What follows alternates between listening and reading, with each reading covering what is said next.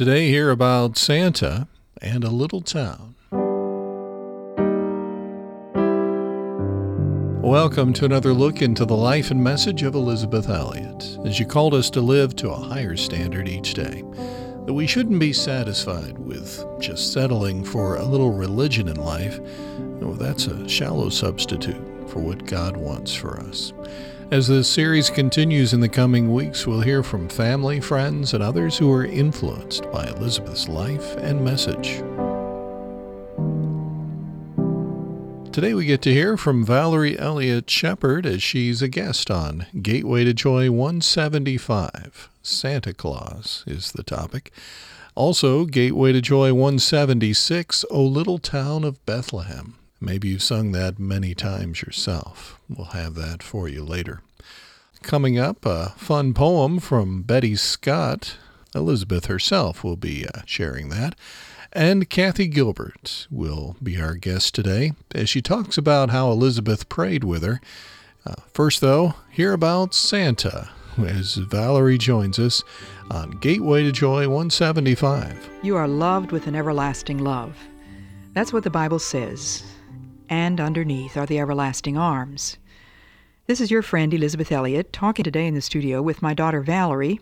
And Val, I wanted us particularly to talk about the subject of Santa Claus. What do you think about Santa Claus? We have never told our children that there was a Santa Claus simply because it's not true, but we do allow them to um, say to say that it's a pretend story, and uh, our main thing has been to teach them that the gifts come from mom and dad or from friends and relatives, and the, that the pretend story is that the Santa Claus comes down the chimney and puts gifts in the stockings. They know that the gifts in the stockings are from mommy and daddy, and we do it Christmas Eve.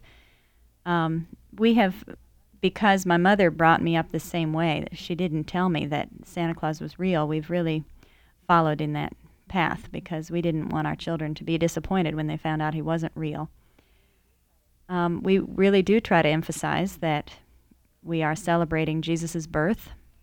We read the Christmas story all through Advent as we prepare for, for the celebration of his birth. I feel very strongly about this, Val, as you know. I feel so strongly about a lot of things. And there are three reasons why I think that it's a very bad thing to perpetuate the Santa Claus story with your children as though it were a true story and not a fairy story.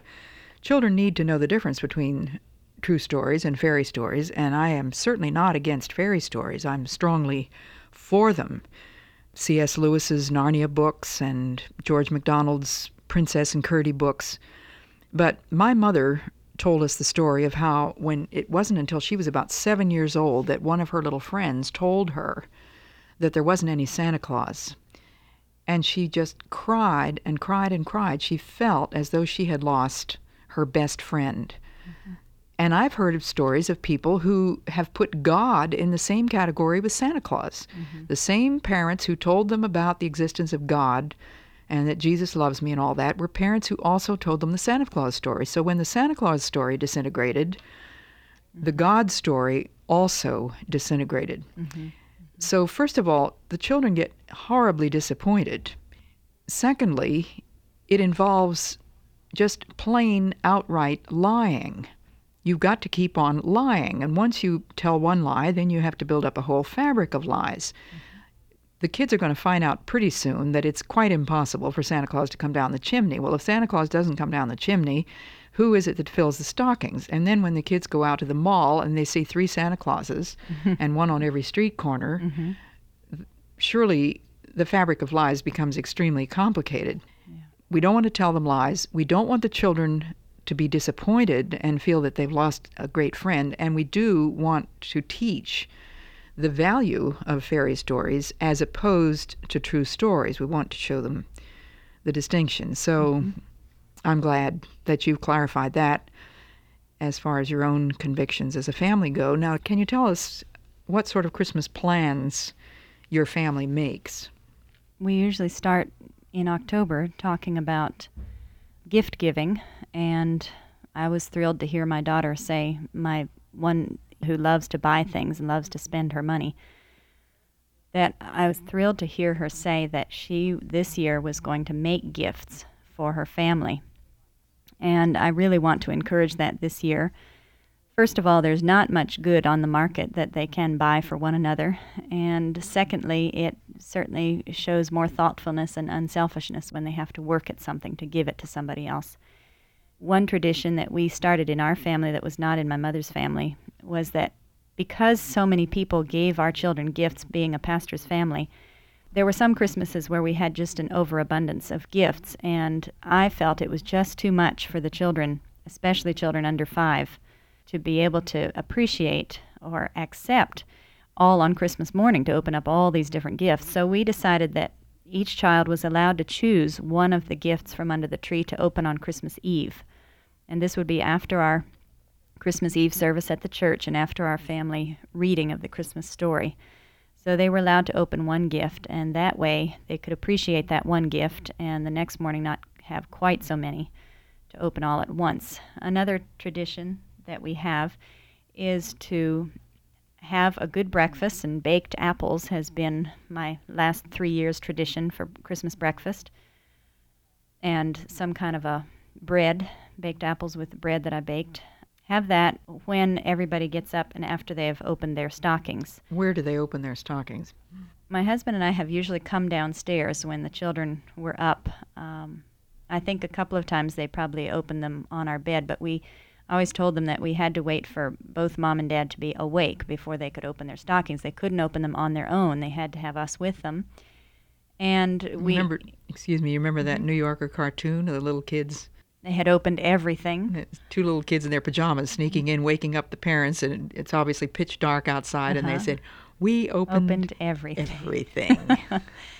so we've only allowed them to open them, uh, even even the little stocking presents, one at a time, so everybody could appreciate and see what was what each one was getting. But then after breakfast, everybody has to be dressed, and the breakfast dishes have to be cleaned up, and the beds have to be made before we can all go together to sit down in the living room. And then we choose one of the children of the family to be, quote, the Santa Claus, the person who hands out the presents. And then they everybody takes a turn opening a present, and everybody has to watch each one.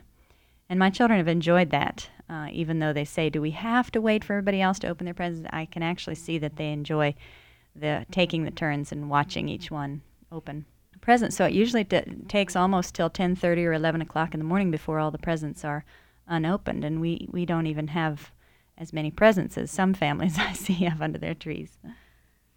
Do you have a special menu for Christmas dinner? Do you invite guests? Yes, we almost always have guests. If we don't have our own family with us, we try to invite um, the single people or the young couples in our church that don't have family to have Christmas with. And we usually eat about 2 o'clock in the afternoon, and we have turkey and sweet potatoes and the typical Thanksgiving or Christmas dinner that most Americans would have. Now, you didn't tell us about when you put your tree up, and is there a special ceremony of trimming it? Yes, we've usually put our tree up anywhere from two to three weeks before Christmas. And we have all gone out as a family to get one, and we've had to go to Christmas tree lots because we've never lived close enough to empty country area for us to go and find our own Christmas tree to cut down. But we've chosen the Christmas tree and brought it home together, and as soon as Dad can get it up in the stand, then we have a special Christmas tree trimming party where we may um, sing some Christmas carols, and then we may have hot chocolate or roasted marshmallows or something like that along. Do you have a fireplace? Yes, we have a fireplace, and we use it a lot, even in Southern California. As I recall, a lot of your Christmas ornaments were handmade by the children. Yes, even the first year that I was married before I had children, I had made a lot of the ornaments. I still have those, and the children still like to make more ornaments, so we work on it every year, little a few ornaments at a time. Do you have a creche?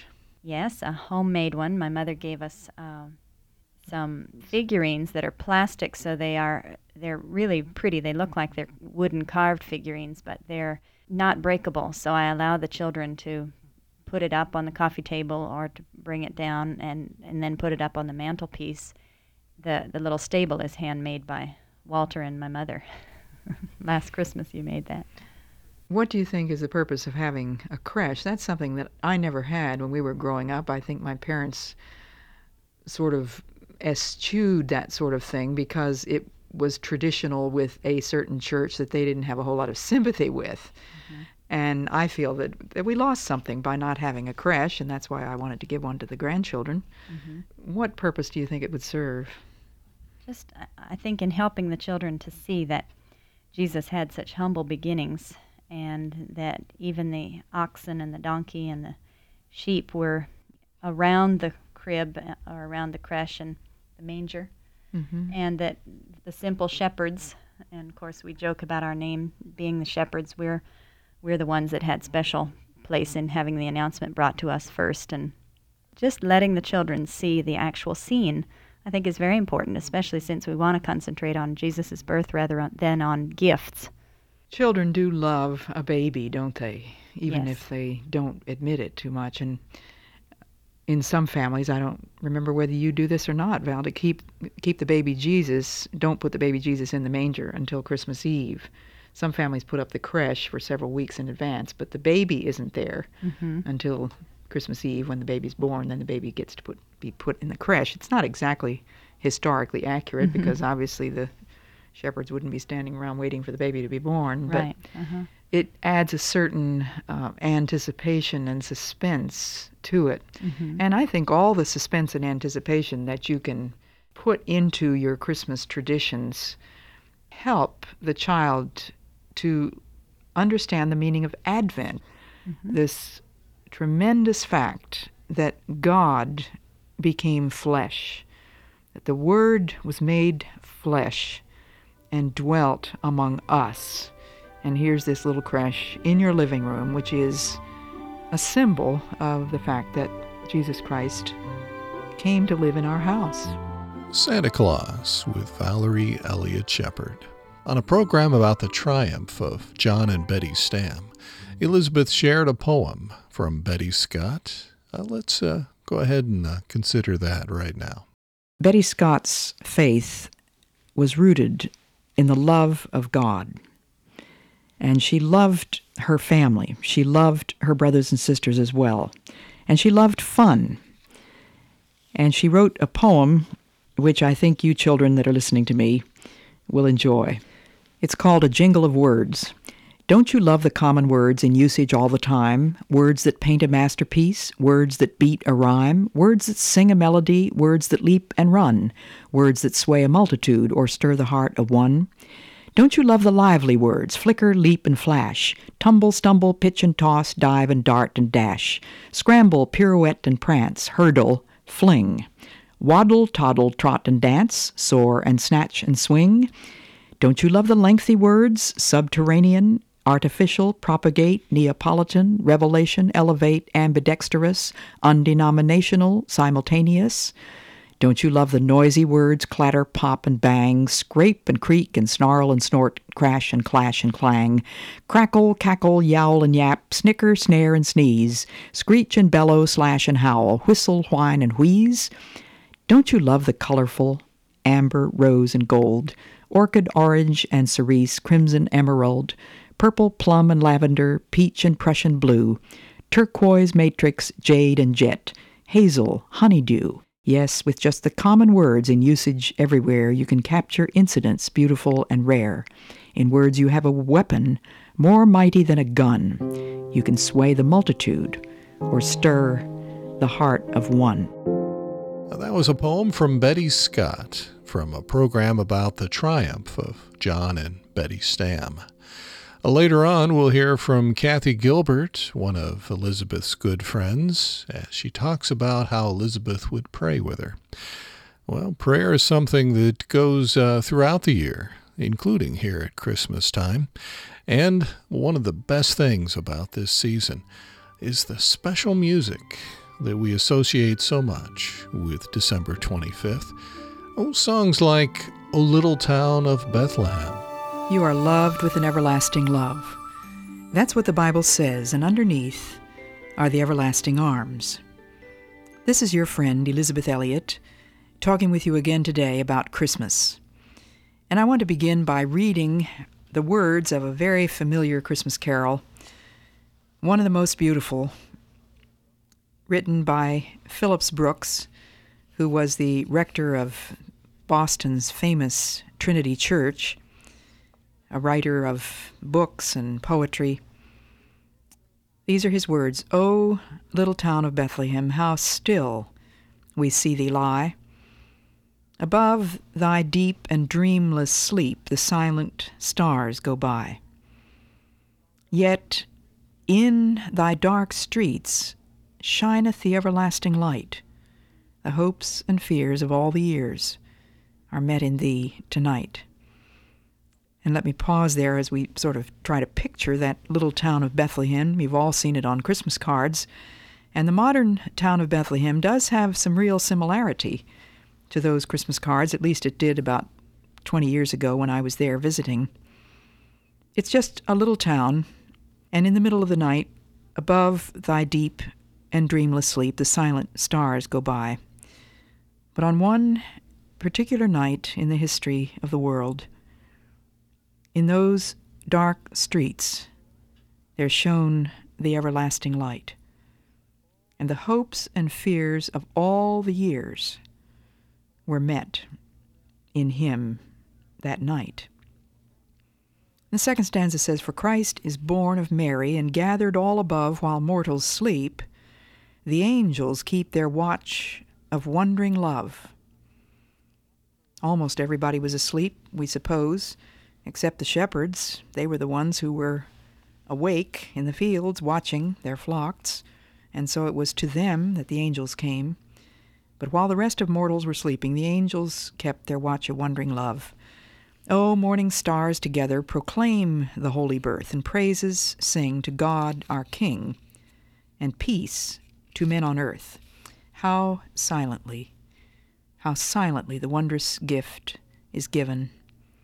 So God imparts to human hearts the blessings of his heaven. No ear may hear his coming but in this world of sin, where meek souls will receive him, still the dear Christ enters in. Think about those last four lines. No ear may hear his coming, but in this world of sin, this same world, just as sinful, maybe more sinful than it was back when Jesus was born, wherever meek souls will receive him, the dear Christ enters in. Meek is a word we don't use very much today, isn't it? It doesn't mean weak, it just means humble.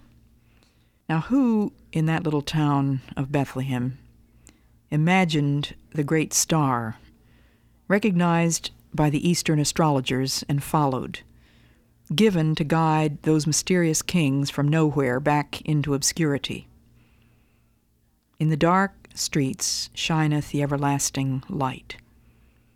The hopes and fears of all the years are met in thee tonight. Why not with trumpet blasts? Wouldn't you expect that the coming of the King of Kings would be with trumpet blasts, with royal proclamations and fanfare, and maybe camel trains and pomp and ceremony, and who knows what other kinds of ceremony, celebration? It was a strange method for God to choose. But God is in the business of doing things in ways we never imagine. He moves in what seems to us twilight. In the dimness, we have to make our decisions. We'd like to have a star of Bethlehem to guide us, wouldn't we? Oh, how many times I've wished that God would give me something as unequivocal as a star of Bethlehem, or handwriting on the wall, or a pillar of fire to guide me. But God doesn't do it that way, does He? Most of the time, walking by faith means walking in a certain degree of dimness where we have to make our decisions and act and obey. And it's only the next morning that we can look back and understand. We can run up a familiar staircase in the dark, can't we? We don't have to see it, but there are certain things about that familiar staircase that we know. I know where the landing is on our stairs. We have wooden stairs, but there's carpet on the landing, so it's very easy to know when you hit the landing. But that's the way the life of faith is. There are just certain things that we know, certain guidelines. We know, for example, that all things work together for good to them who love God. Now, the Bible says we know that. The Bible does not say God is going to show us how all things work together for good here and now. He's not going to show us that here and now. We have to take His word for it. But that's what it means to take His word. You just read the verse, and as my friend Catherine Morgan said, I don't have faith, I just know how to read. So if you know how to read, open your Bible, read Romans 8, 28 and 29. It says there, everything that happens fits into a pattern for good to those who love God, to those who are called according to his purpose. It is all we know, but it is enough. He will prove it in his time. How silently the wondrous gift is given. Are you drawn, as I am, to hidden things? I've always been fascinated, ever since I was a little girl, with hidden things. I loved playing hide the thimble when I was two or three or four years old. I was always called the snooper in our family because I was always going into closets and drawers and places where it really was not my business to go. And I remember in our summer place in New Hampshire, which really didn't belong to us, it belonged to my grandparents. I went snooping through all the things in a certain closet and I found what I thought were some empty boxes, and in one of the supposedly empty boxes, I found a pair of glasses. Well, it turned out to be a pair that my grandfather had lost and he'd been looking for for years, and he gave me a quarter for finding those. And so I triumphantly showed my quarter to my parents and said, Look, I earned this by snooping.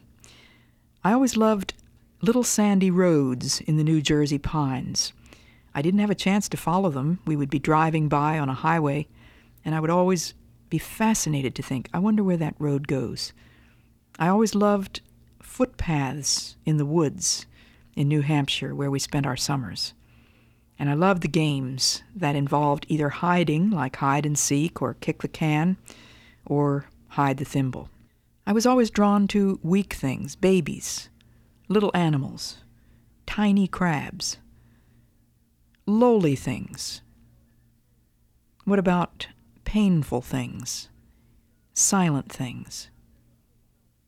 In the spiritual life, the instinct of faith hints that God is there in hidden things, weak, lowly, painful, silent. God's book, the Bible, is just loaded with instances of this fact. God is there, the mighty God, the everlasting Father, is silently and in hidden ways at work in those very unlikely circumstances and events. So, what difference does this make in our life during this week? Let's meet everything that comes as people who know, trusting and submitting to the authority of the eternal Word, who does not reveal the end or the outcome or the meaning but only Himself. And this has been my prayer lately. I've been really having quite a struggle over certain things in my life and in the life of some people I love. And I've been saying, Lord, just make yourself real to me. And I've thought of that poem that I think maybe Hudson Taylor wrote, or at least Hudson Taylor was one who quoted it often, and Amy Carmichael also quotes it. Lord Jesus, make thyself to me a living, bright reality, more present to faith's vision keen than any outward object seen, more near, more intimately nigh than even the sweetest earthly tie. What is your condition today? Are the things you don't understand? You don't know the meaning of them? You have no idea what the outcome is going to be. Maybe you're really afraid. Come to Him who came to us ask Him to make Himself known to you. He is Emmanuel, which means God with us. Maybe there's someone,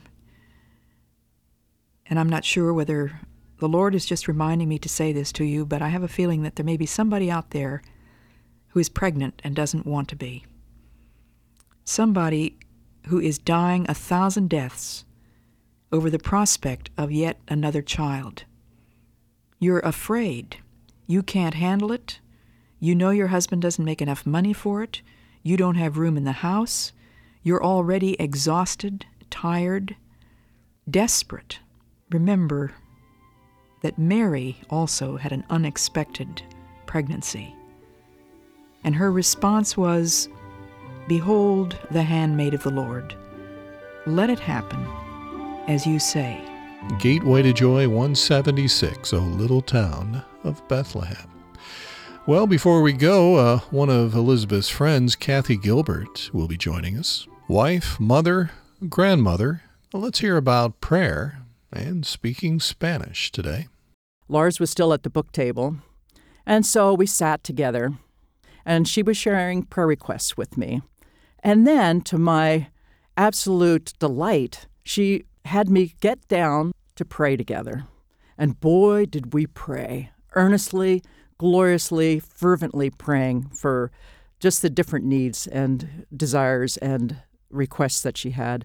And another behind the scenes story, she loved to speak Spanish and she could speak it like a native. So wherever we'd go, whether it was a server or a helper or a housekeeper, she would eh, begin to just speak to them in just this fluent Spanish to their delight and to hers. I loved that about her. And another thing I loved about Elisabeth and Lars is they both loved to dine with those they served with and even inviting them to their home. And I wasn't the only one that was able to come and stay with Elisabeth. Many others did the same. A good friend of Elisabeth, Kathy Gilbert. Well, as our time is coming to an end, let me thank you for letting us come into your home, your office, maybe as you've gotten some exercise today, wherever we found you. On behalf of the Elisabeth Elliot Foundation, in cooperation with the Bible Broadcasting Network, let me invite you to check out all the resources at elisabethelliot.org. Gateway to Joy programs and more. elisabethelliot.org. Be sure to leave a review the next time you get a chance. And as we wrap up another time together, remember that quote from Elisabeth One does not surrender a life in an instant. That which is lifelong can only be surrendered in a lifetime. And until next time, may God remind you daily you're loved with an everlasting love. And what's underneath? That's right and underneath are the everlasting arms.